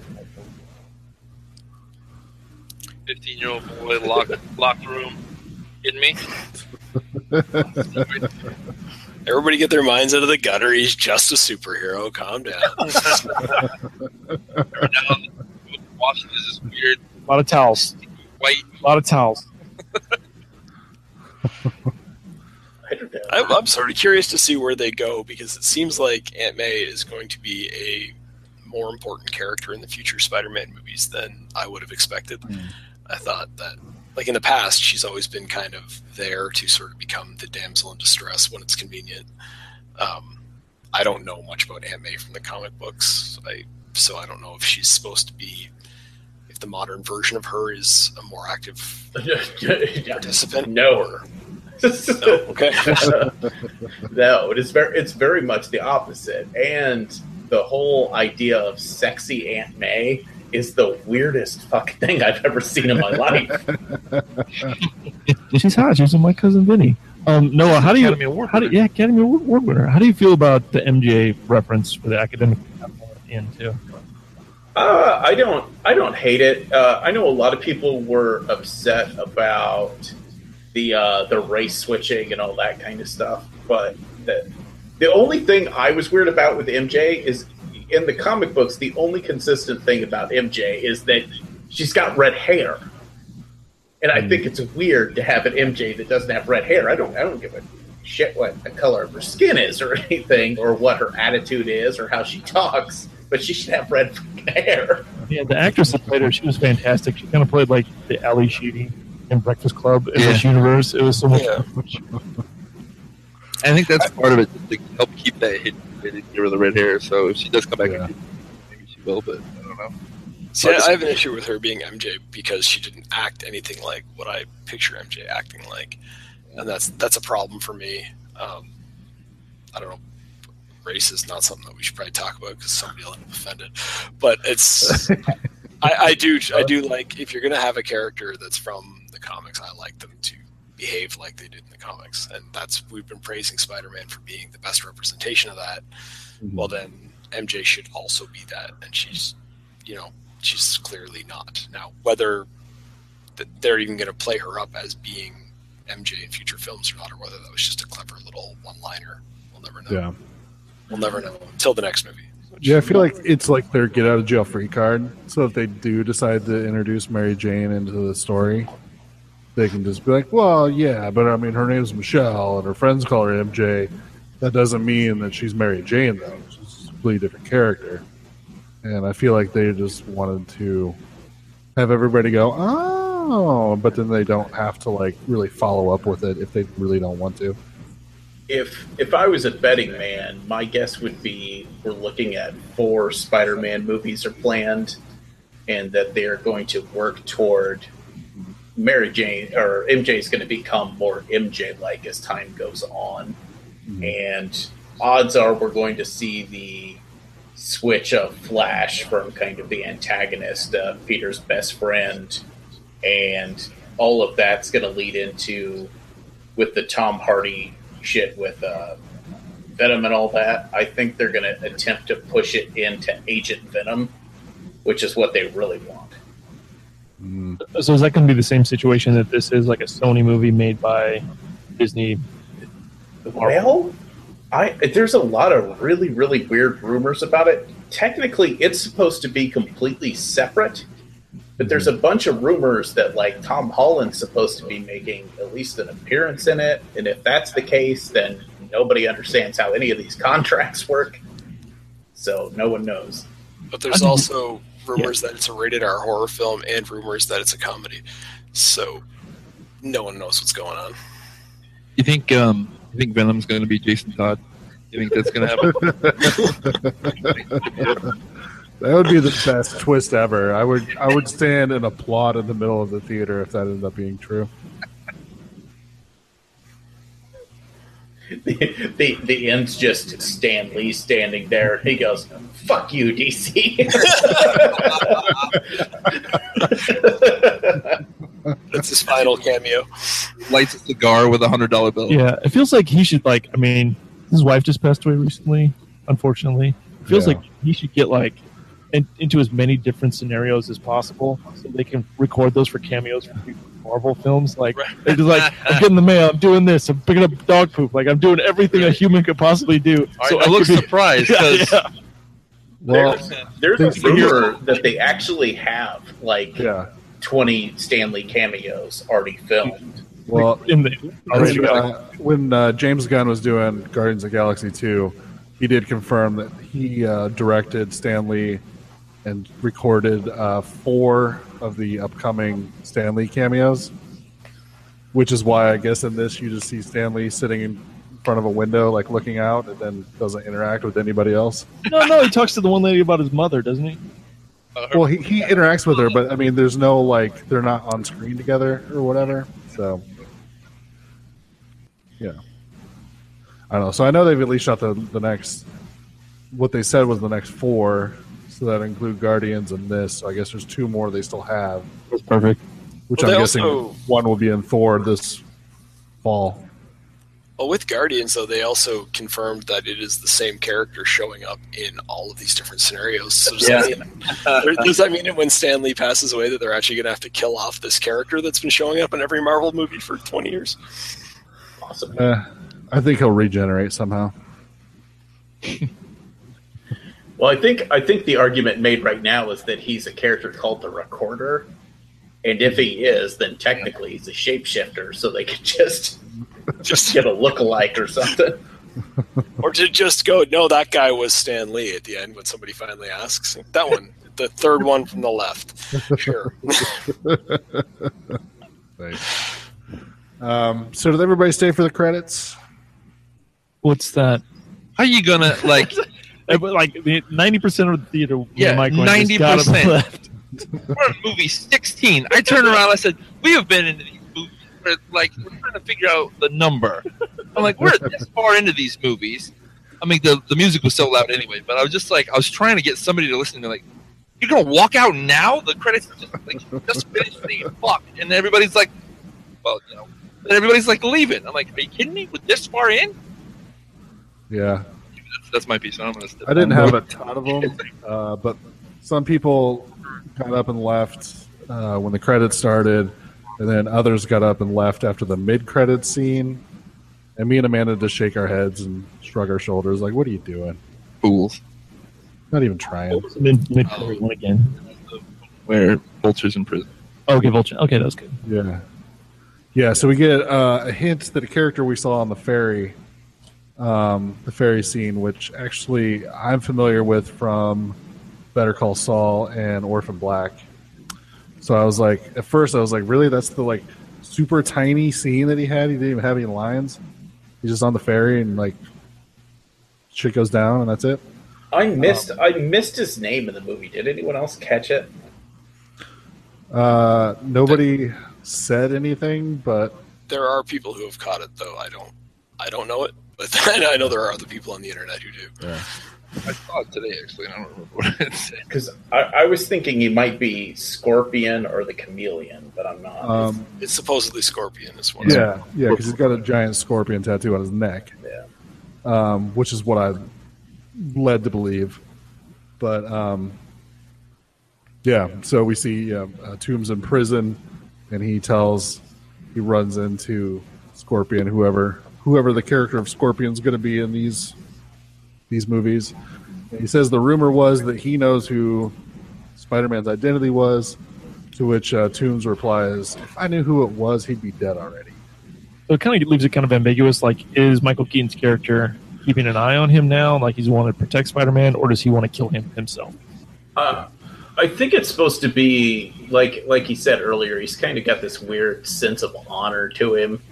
Like he spares him the first time because he saved the daughter, and I think Mhm. because he saved him the second time, he's not willing to just give him up. I'm sure he's willing to kill him, but not just that. Yeah, let yeah. I took it. do it. I took it to be that he wants to kill him himself rather than letting somebody else do it. And then there's been rumors because they were planning a Sinister Six movie before this Marvel deal Marvel deal happened. That uh, this may be somewhat of a setup to may possibly move forward with another Sinister Six movie. Thank God that fell through. Yeah, That was a that was a bad Green Goblin. Well, it couldn't be as bad as Fantastic. Uh, oh, throwing throwing shade everywhere. Yeah, real controversial statements coming out against Amazing Spider-Man and Fantastic Four. All right, so that leads us to the final post-credit sequence, um, which I didn't know anything about, and then I got this little app on my phone called Run RunPee, so that if you need to go to the bathroom during a movie, it'll tell you a good time to go. Like it'll vibrate, tell you, oh, you, you- future, everybody. Yeah. Bless it. it's like you can go to the bathroom now and not really miss anything important, and then it'll also have a little catch-up synopsis. It'll catch you up what happened while you were gone.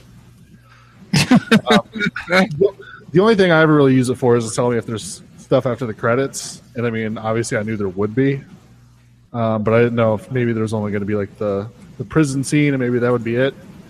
Um, but on the app, it stated like, you know, there's a mid credit sequence, and then there's a post credit sequence after the movie and in all caps it said that you must stay for.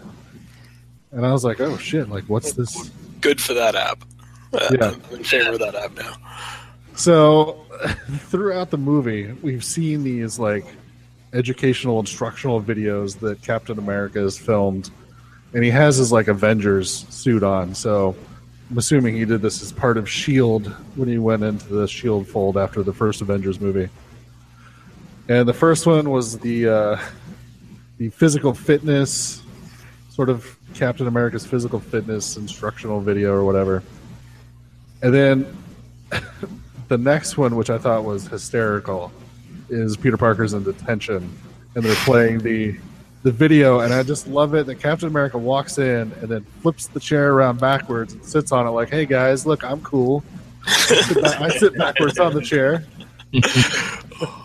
and he's like, "So now you've got detention," and it's you see Peter Parker just like, "Oh God," and just sort of rolls his eyes. What I loved about those videos is I guarantee if there were real superheroes, they'd make them do that shit.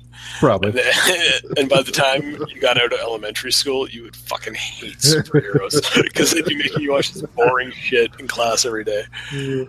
I really, I almost missed it after the gym class one when the gym teacher goes, "All right, everybody, listen to Captain America." Or no, wait, he's a criminal now. Whatever. That was awesome. He, he, he does. He does like the. He's like a war criminal now or something. I don't know. They make me. They make me show it. He's just, and I love the moment because it also separates and it brings us back to this idea that we've got these Avengers fighting on this global scale, but these people that are like in this high school don't really care about that stuff, which is sort of how the real world works, right? Like there's wars going on right now, and we're all sitting at home talking to each other about movies instead, because that's really more important to us. It on a is more day-to-day important. Mm-hmm. Yeah. and it's it's hilarious that they managed to just incorporate that into their movie. Can we talk about Hannibal Buress for a second? Like his character was, I mean, he's so deadpan. I guess that's kind of how stand-up works, though, too. Yeah. But it is hilarious. I guess he was unavailable to go to the premiere. Did anyone else see that? No. I saw that. Oh, I heard that. Oh yeah, I did, I did see it. Yeah. Okay, go ahead. Explain to us, Carlson. Patterson will do it. Do you want do? Okay, so yeah, he was unavailable to go to the thing, so he posted on either Twitter or Instagram, something like that. He was, he was just he's looking for somebody in the area that'd be available to show up, and uh, somebody that was kind of look like him and at least be funny.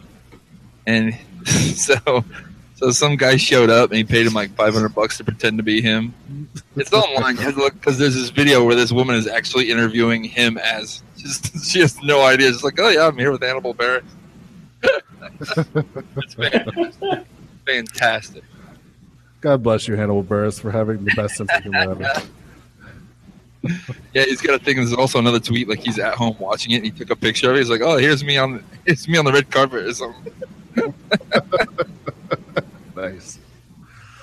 Uh, all right, so we do get to the final post post credit sequence, and as soon as it came up, I just busted up laughing my ass off. Oh yeah. Um, so we are treated to yet another Captain America instructional video, and it just opens with patience, a vital tool for soldiers and students alike. And I'm just like, oh my god, they are not doing this. and so he goes and talking about, uh, he's like, yeah, patience. Uh, sometimes you're wondering why you do it, and then sometimes you're incredibly disappointed and you don't even know why you waited so long. Like something like paraphrasing along with that or whatever, just why you waited so long to be disappointed. And it just goes like, sort of goes on and he's just doing one of these. And then he just looks off to the side. He's like, how many more of these we got? And then just cut to black. And I was fucking losing my mind laughing at the end of the at the end of the preview or at the end of the movie. It's just like Oh, they're complete. They're at the point now where they're just going to completely make fun of themselves for having post-credit scenes, and this is the best thing in the entire world. Like this is step one to them eventually getting the Stan Lee. The Stan Lee going, "Fuck you." I made up all this shit in my basement. Uh, I stole everything from Jack Kirby and then let his family drive for 80 years. Uh, Yeah, I, I loved this ending. I thought it was like the perfect little note because yeah. it was just this. Because I, I also saw this at a drive-in, so like there was a whole bunch of cars that were like edging towards the thing. Like we got to go, but they know they can't leave until the final thing happens. Yeah. So you can just imagine the guy like at the front going like, "I've been holding up this line to see this. Great." uh, uh, how did uh, how did you guys as theaters take it? Noah and or the mics. Uh, everybody seemed to think it was pretty funny. Uh, I was a little disappointed because I was, you know, hoping for another tie-in to something, but, One but other I liked it. I want Darkseid to show up and. I mean, Hilarious. their ours was kind of split, wasn't it? Like some people were laughing at it. Some people were like, didn't get it. "Oh." Yeah. Of the eight people that stuck around. I don't know. I really like the shawarma. I thought that was the best one. I don't know. I really love that one.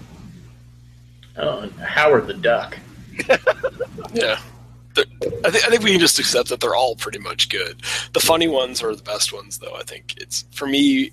If you wait through the whole credit, if you have to wait through the whole credits to get the tie into the next movie, I don't really like that. I like that to be your mid-credit one, and just do something funny at the end. So this was perfect. I will say, my non-geek girlfriend who was not happy to still be at the drive-in at like one o'clock, and I'm going, no, we can't go yet. No, we can't go yet. She would. She's like, that's what we waited for. And I'm like, yeah, wasn't it awesome? She, no. "Oh, Oh, okay. so I think there's a certain mindset that will appreciate it, um, but a certain mindset that will not. And I will- be the girlfriends and wives. Like 90% of the time. I know if I saved New York, I'd want to get something. I, I will point out that one thing exists now that is a possibility in this universe that will never happen, but it would be super awesome. This version of Spider Man taking on Vincent D'Onofrio as Kingpin. I think, like, as far be as like awesome. the Marvel Marvel universe, like, I think he's the best bad guy. I think, that, like, I don't, Kingpin, yeah. yeah. Oh yeah, for sure. Yeah, Yeah. Easily. Well, I mean, he also had like at least six hours to sort of perfect that character, which Yeah. is a little unfair, but yeah, I think he's definitely Well, what's my what's favorite Marvel villain so far. too? He's got to be at least six What's hours. that? What? You got you got two Thor movies and one Avengers movies for oh, Loki. For Loki. Yeah. So that's at least six hours right there. He should be able to. I'm just I'm just throwing out there. like, yeah, he had six hours for Loki, and then Take that, Loki. Yeah, in your face, Loki. I mean, Do you know what I actually wish? Sorry, go ahead. no, I was just gonna say Loki is easily the like as far as just the movies go, he's probably still Yeah. one of the better one, Yeah. the best one. See, I, I actually wish that they would do Spider-Man as a Netflix series. I think he would work amazingly well as like that low level. If you like kind of powered him down a bit from the movie version. I mean, uh, they would never do it because there's so much money to be made putting these out in theaters. But I think it'd be awesome. Like, there'd Well, be it's like as far as like national, international recognition, it's Batman's, Superman, Spider Man, right? I mean, that's Yeah. what people, everyone knows. yeah, yeah. Spider-Man is still like my understanding, merchandise-wise, like the number one of all superheroes, and you know, considering the last couple of movies have been flops, for that still to be true is kind of fascinating. hmm It's the underwear. Oh, it's totally It's the still underwear. the underwear over the top of the underwear. Uh, one thing else before we uh, wrap up this episode? Did anyone else get a giant raging boner when the Black Panther trailer came on? Oh, I didn't have the Black Panther trailer in mind. Yeah, me neither. I don't think we got there in time, did we? I've Did you seen it though. and I mean, it's fucking awesome. Did you guys go to IMAX? No. Uh, we look like the president? it was. We don't all have IMAX everywhere we go and plutonium in every corner drugstore. No, was it good in IMAX? Say what? Was it good in IMAX? Of course it was good in IMAX. No, it was terrible in IMAX. What the fuck you think? Yeah, it was like uh, it, it- the Black Panther trailer was like an extended trailer I hadn't seen yet, and it was awesome. Oh, awesome. really? Yeah, Nice. Yeah, I'm excited for a character I don't really know a whole lot about. Like, I'm super excited to see that movie. Yeah, I know nothing about Black Panther except he was cool in Civil War. That's my knowledge of that character. So uh, I, I know him from a couple less, of the cartoons, but that's about it. less murdery Punisher in a super suit, Hmm. and smarter.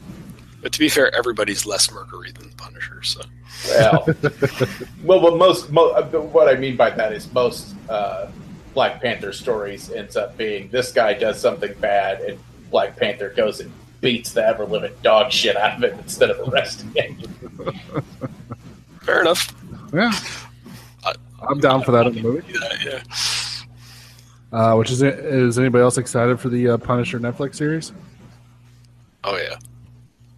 It's gonna be so good. Yeah, I think that'll I be. know. I like It's like better. that was a big- like he's like a thread running through the other one, but I mean, I'm sure he'll do. I mean, he's Yeah. he's going to do awesome at it. Yeah, I think he is, was the best interpretation of Punisher that we've Yeah. seen so far. And I just loved his his sort of like logic of like, okay, you hit people, they get back up. If I hit them, they don't get back up. And I'm like, oh, like it's such just a great, like, uh, great portrayal of that character. Yeah, I'm a little worried of oversaturation too, with like with like uh, ten or whatever episodes, but seems like uh, they've done pretty well so far. So I'm excited to see it. Yeah, I was a little worried with that run with uh, him and Daredevil because that happens in the comic books. In the end, the basically the philosophy of it that ends up coming out is so depressing. because basically, what they both decide is the way Frank does things is wrong, but it's the only way to get anything done. But if you do it that way, everyone's going to die and it's just going to end in chaos. And then Daredevil's way, he's doing it the right way, but nothing ever gets done and everything ends in chaos and everybody dies.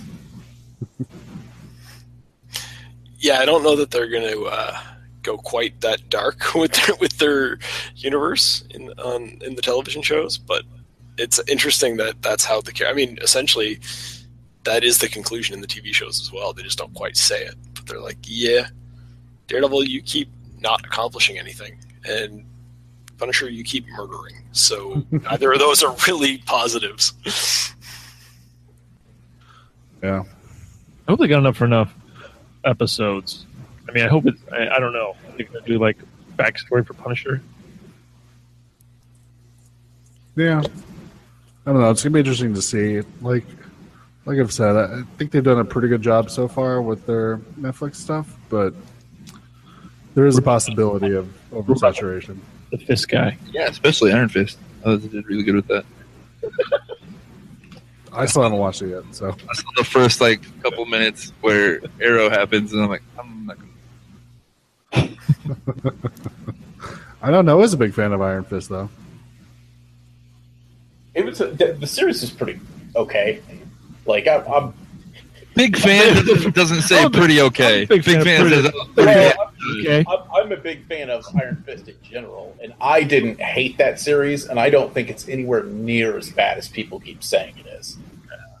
It's it, it's at worst mediocre, and mediocre is perfectly fine. Not when you Yeah, got I- Daredevil, like season one Daredevil. At least. Yeah. I thought Iron But- Fist was pretty good. It's it's not the problem is it's up against so much that's been great. Like both seasons of Daredevil are really good. Jessica Jones was really good. Even Luke Cage was, was like extremely good for television. And so then you get a show that's pretty good and people are like trashing it, but it's still better than anything else you're going to watch on television. So Yeah. Yeah. Speaking of which, did anybody uh, get a chance to watch Castlevania? I On the have not. Netflix. I haven't yet. Uh-uh. Oh my god, so good! How many parts is it? it's it's four 30 minute episodes. That's all they put out, and it's uh the the artwork in it is amazing. I remember playing the video game, and you're like a vampire trying to kill another vampire. Is that what it is? It's based off the video game. Yeah, it's based off the video games. It's based off of. Uh, I'm trying to think of which game it was. The second or third game, continuing into the one that was called Symphony of the Night that was on PlayStation. Yeah, I'm interested to check it out, especially with only four episodes. I think uh, it'd be an interesting watch, but I haven't had a chance to watch it yet. It's pretty awesome. That's somebody's a big fan. He's a big. That's, I, that's, it's, a, I'm a big fan. Okay. that's how you big fan. Okay. All right, so we're going to wrap this up. Uh, so I want to thank uh, the uh, two mics, Carlson and Patterson, for stopping by. Uh, my co-host from the last Horrorcast, Doug, for stopping by, and uh, Murph from all the uh, Dead Indicator podcasts. Um, so yeah, you should check out uh, the awesome80s.com, .net, .com. Have you upgraded to a .com yet? Cities. Uh, if you go to .com, it redirects you to the .org. It's okay. I mean, we, or, I mean, we at the very infancy of the internet, we were there. So check it out. Okay. Um, and then uh, where can people find you at, Noah? What's your uh, Oh Jesus! Uh, you can find me everywhere. Find me on Facebook at uh, Hero Unabridged, or you can find me through the Dead Indicator stuff on Twitter and for everything else. And then I've got even more podcasting stuff that's in the works. And Well, I guess your wife hasn't you yet. Do too much. well, I got rid of my fiance to Okay. free up to free up extra podcasts. That's how you do it. Fill, it, fill out a hole in your heart with just a bunch of shit you do. Perfect. uh, and then uh, Patterson? People can find you as sometimes Mike on Twitter. Got it. Or two match Productions on Facebook. I kind of check it. Just don't ask me about Earth Day 2 and I'll respond. What's happening? yeah, right. Um, and then uh, of course Doug can be found on the last horror cast. Uh, is there any other uh, personal information you want to give out, Doug? No, that's fine. All right. Doug, Um, Doug is going to get woken up by a screaming baby in roughly three hours. So let's just get this mo- get moving. um, so yeah, hit up uh, geeknerdery.com. Check out all the podcasts we got over there. Uh, you can email us geeknerdery at gmail.com and uh, on Twitter at geeknerdery. Um, so thanks for coming, guys. And uh, if you haven't yet, check out Glow and check out Spider-Man: Homecoming, and stop by geeknerdery.com and find out what your geek nerdery is.